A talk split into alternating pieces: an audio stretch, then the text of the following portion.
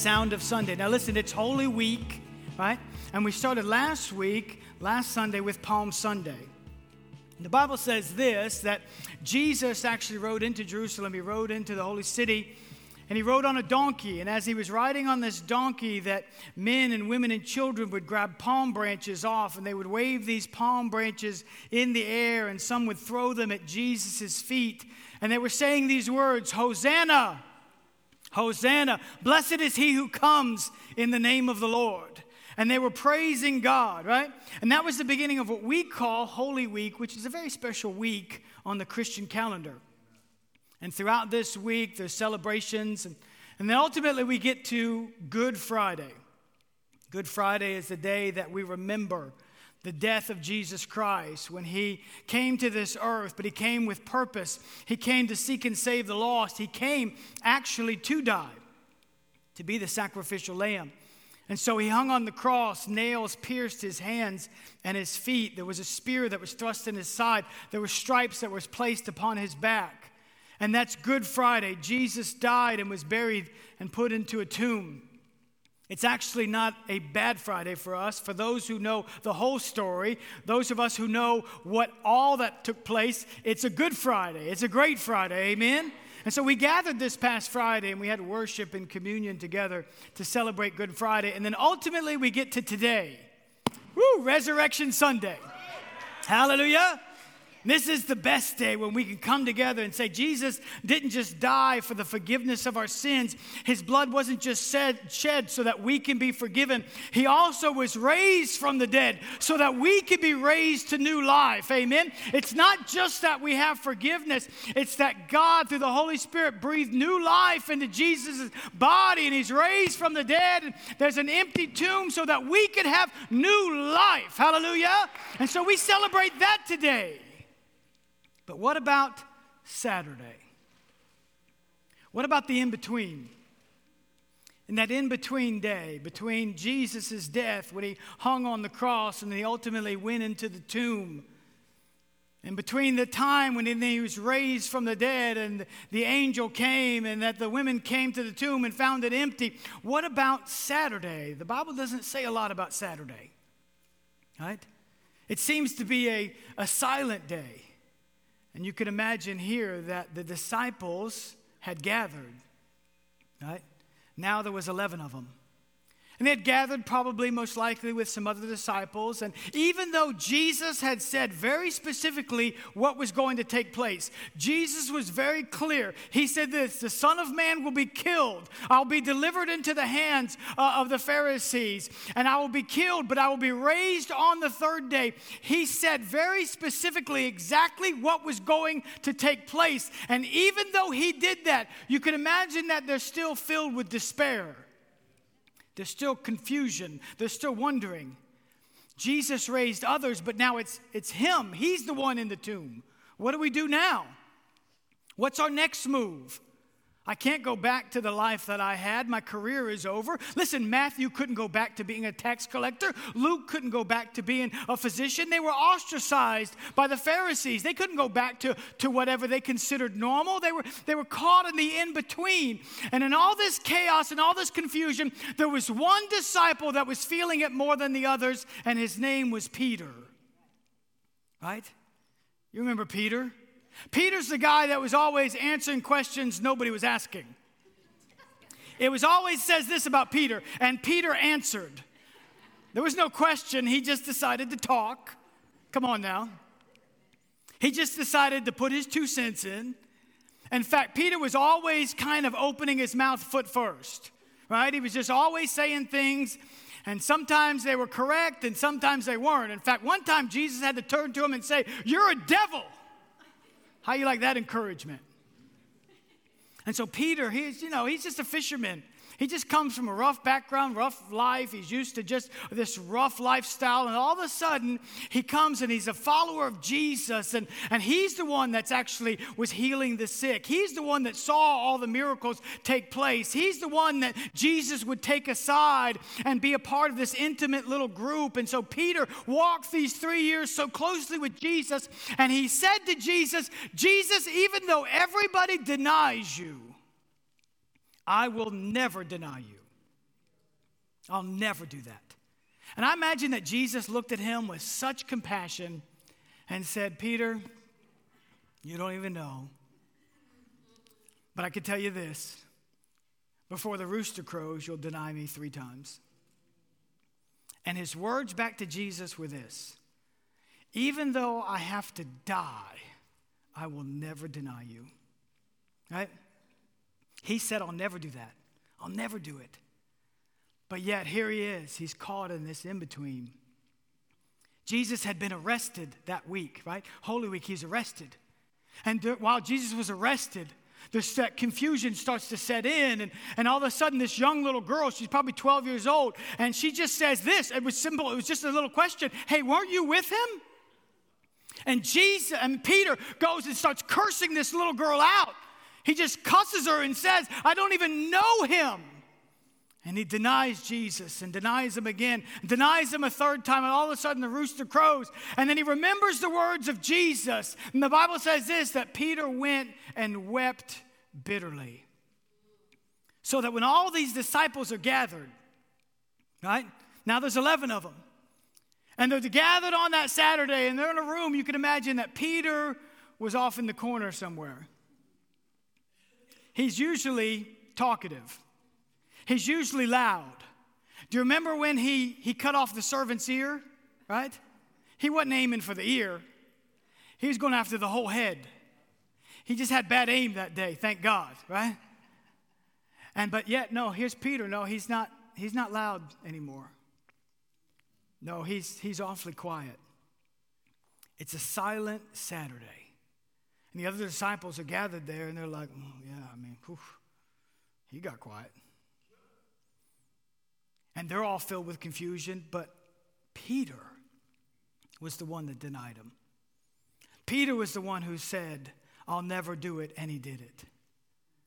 Right? And so Peter was filled with this remorse. He probably couldn't eat, probably couldn't sleep. And watch this. He was filled with, with this despair, but yet there's a sound that's about to happen. Okay? See, if, if Saturday is, is silent, let me just tell you, Sunday is anything but. Matthew chapter 28, if you're there, or if you want to follow along on the screen, if you have your Bible app, it says this in verse number one. Now, after the Sabbath, as the first day of the week begun to draw, dawn, Mary Magdalene and the other Mary came to see the tomb. And behold, watch this, there was a great earthquake. Come on now. For an angel of the Lord descended from heaven and came and rolled back the stone from the door and sat on it. And it says this his countenance was like lightning, come on, and his clothing as white as snow. And the guards shook for fear of him and became like dead men. They just said, I'm out of here, and they just fell over. Listen, every time an angel shows up, it's not quiet. It's like my nine year old when I'm trying to nap. There's no quiet. Angels aren't stealth. When they show up, it's loud, right? It is loud. And the Bible says that there was an earthquake, there was a sound. But it wasn't that sound that I want you to pay attention to today. In fact, I want you to pay attention to two particular sounds on this Sunday, the sounds of Sunday. And the first one is this it's the sound of your own name. Right? You say, well, Pastor, what do you mean by that? Well, I'll tell you what I mean by that. Here's Peter, right? And he's, he's over in the corner and he's thinking to himself, well, now I've blown it. I, have gone over the edge. I mean, I've, I've, I've made the mistake of a lifetime. I'll never get over this. I mean, he may restore the others, but he's not going to restore me. I'm the one that, that said I'll never do it, and I'm the one that ended up doing it. And it says this in Mark chapter 16 that that angel said something. And the angel said this Go tell the disciples and Peter. Whew. And Peter. Huh? The sound of Peter's name. Listen, you want to talk about a sweet sound? It's the sound of your own name. You want to talk about it even better? When it comes from angels' lips. Do you hear me now? Because angels are just messengers, right? They're just messengers. All they can say is what God told them to say. Right? They're not making this up as they go. It's God took the angel and said, Okay, come here. I want you to go down there. I want you to roll the stone away. And when the ladies come, here's what I want you to say. I want you to say it exactly like this. I want you to say these words Go tell the disciples and Peter. Huh? And him. Don't forget to say it exactly like that. Go tell the disciples and Peter, because that boy needs to hear his name. Come on now. He needs to hear that I haven't forgotten him. Peter needs to hear that he's not too far gone. Peter needs to hear that he hasn't made this mistake, that I can't reach down and grab a hold of him and lift him out of the pit of his grief and misery and despair. Listen, he needs to hear the most wonderful sound he can hear, and it's his own name. Go tell the disciples and Peter that he's not disqualified. Hallelujah. Ooh, hallelujah. See, that's something about that name. You say, well, why was it so important? Well, I can tell you, Peter could tell you.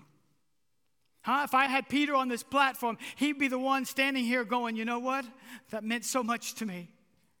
It just meant so much to me. I mean, I, I, thought I had blown it. I thought that I was done for. I thought maybe the others could, could go on with life, but I mean, I didn't know what to do with my life. I, my head was spinning out of control. I had the devil just speaking to me, telling me, It's over now. You're finished. You're through. You're never going to do anything for God again.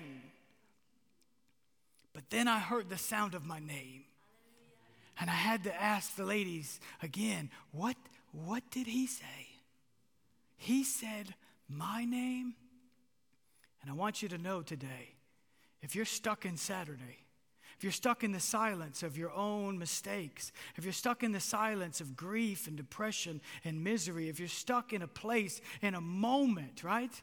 Where you're wondering if God could ever use you again, if God could ever speak to you again. You're wondering if I could ever feel it again. I want you to know this that there's a God in heaven who knows everything you've ever done. He knows your past. He knows when you lie down. He knows when you get up. He knows every failure, every mistake. And He is still here today calling you by name. Woo, hallelujah. He's calling you by name. And it says this I died for the whole world and you. And you. Huh? For God so loved the whole world and Brian.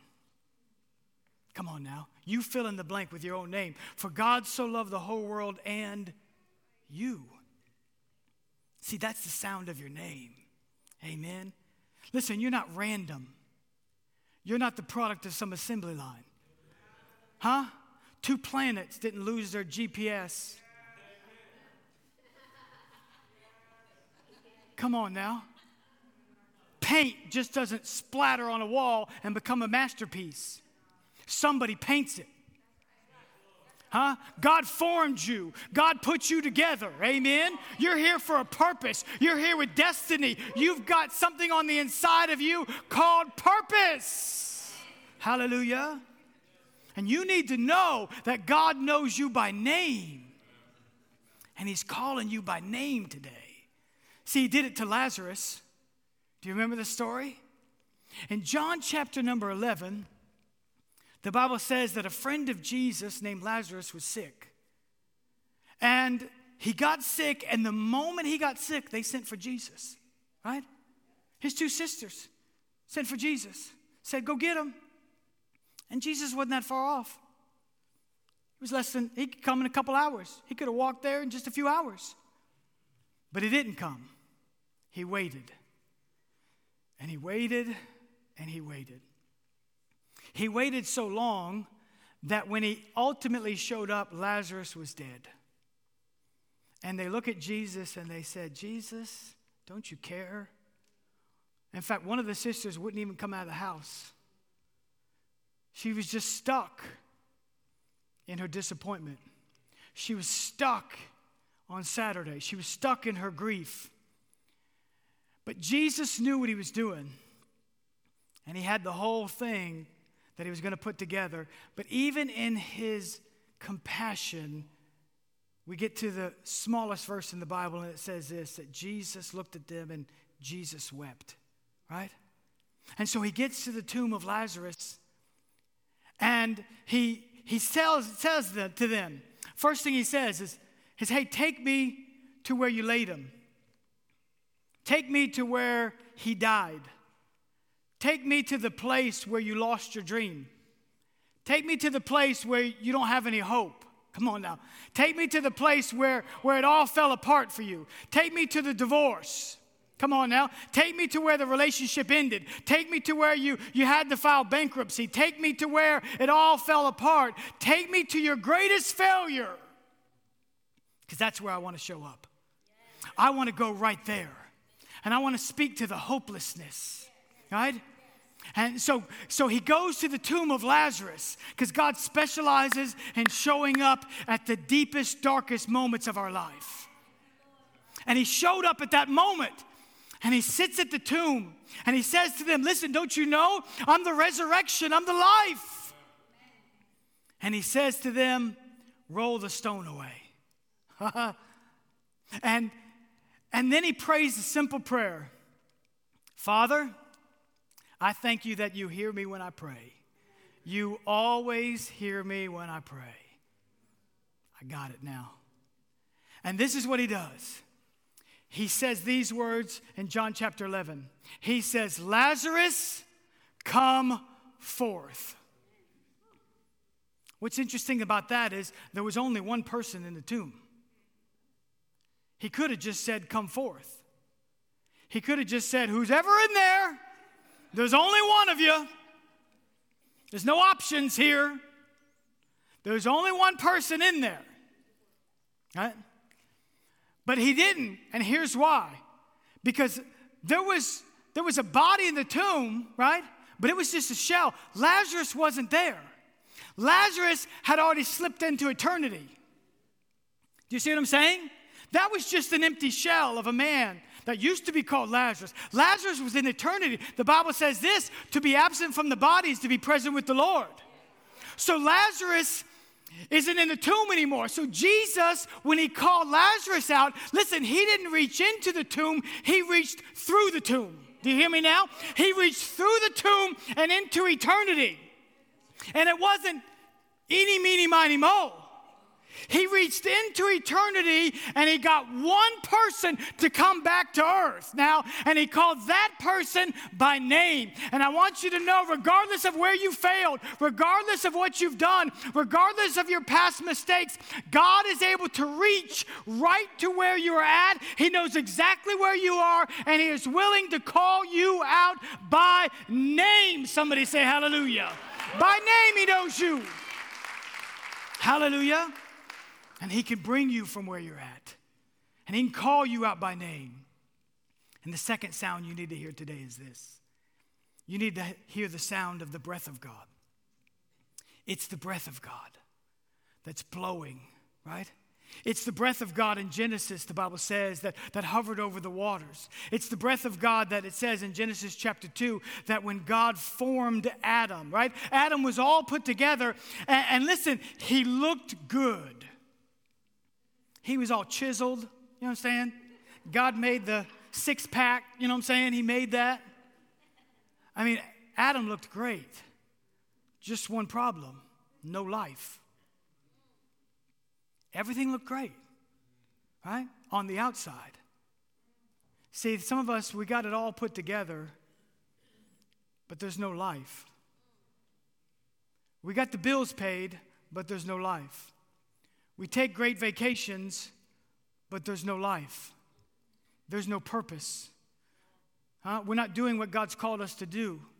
We look good, and everybody would look at us, and, and it looks good. There's no life there. And God formed Adam in Genesis chapter 2, and the Bible says this that he breathed into his nostrils what? The breath of life. Whew! There's something about the breath of God. When the breath of God blows on us, it changes everything. It brings us to life. It's not just just a soft little little blow. It is this breeze, it is this sound, it is the wind, it is the same breath that raised Lazarus from the dead. It is the same breath in Acts chapter 2 on the day of Pentecost when it was the sound of a rushing mighty wind that blew through the house of that upper room that filled the disciples including Peter Come on now. It's that same wind, it's that same breath. Huh? And listen, it even blew into the nostrils of Jesus when he was in that tomb. All of a sudden, he came back to life. And the Bible says this in Romans chapter 8, verse 11 it says that if the same spirit that raised Christ from the dead dwells in you, then that same breath, that same life is going to bring you and stand you up and say, Hey, I've got destiny, I've got purpose. I just can't wallow in my past mistakes. I got to get on with what God's called me to do. Somebody say, Amen. amen. Hallelujah. It's that same breath. And we have to sense it, we have to hear it, right? And it's the same breath, listen to me, church, that blew on Ezekiel's dry bones. Hmm?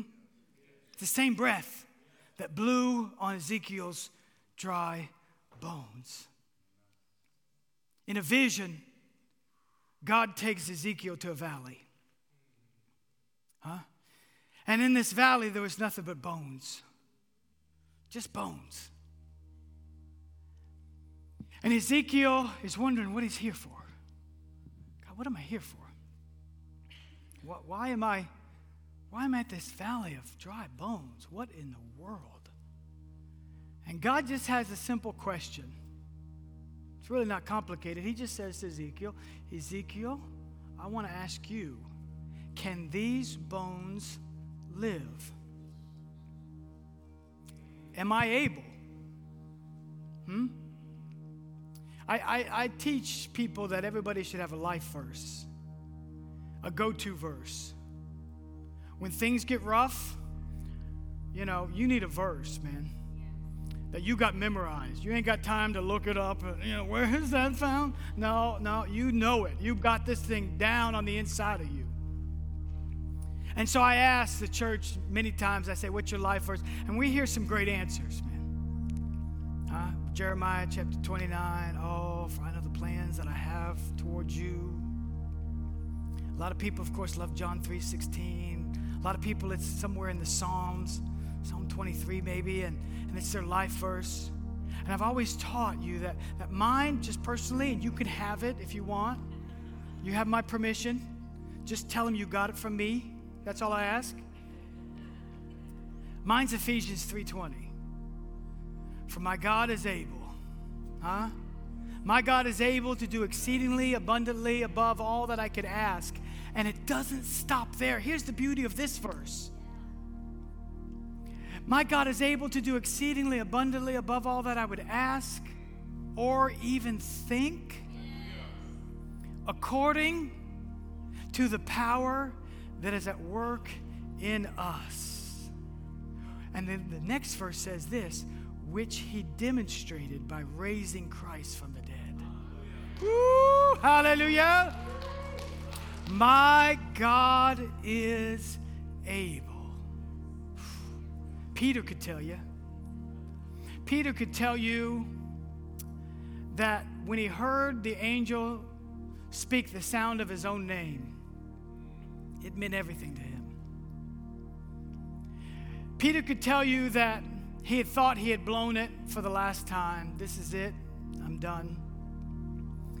But yet, not only did he hear the sound of his name, he was gathered with uh, some other disciples, and this fresh wind, the breath of God, the sound, just began to blow over him, right? And he was filled with the Holy Spirit, and he became a brand new person.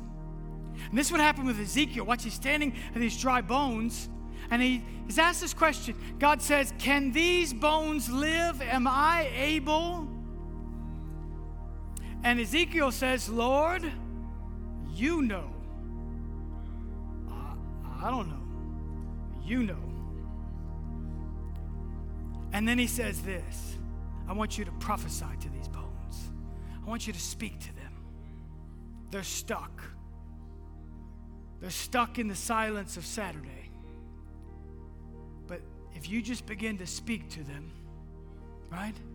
If you just begin to call them, right? If you just begin to say something to them, they'll come together, and they did. All of a sudden, bones begin to rattle. Come on. The bones begin to rattle and they got all together. And the bible says the bones begin to join where they were supposed to join. And the bible says flesh begin to come on the bones and tendons and ligaments get to put in place. But yet they're laying there without life. Right? And this is what god said to ezekiel. Speak to the bones and say this live Woo, hallelujah. Live. Live.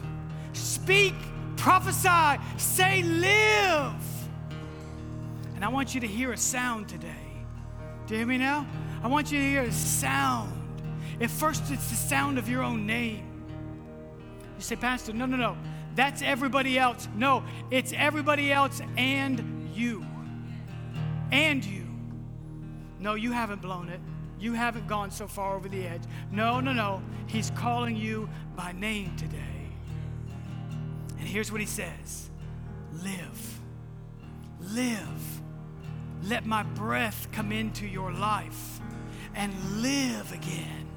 Listen, I don't care how old you are today. I don't care what you've done today. All it takes is one choice, one decision, one move, one cry coming from deep down within your spirit where you say, God, I don't want to live the rest of my life just doing good things and going on vacation and making money. Hey, nothing wrong with that. Do it, go for it, but also fulfill the plan and purpose of God for your life.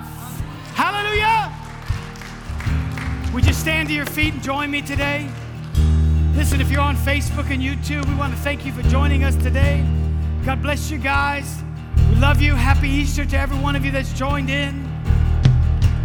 But here today, man.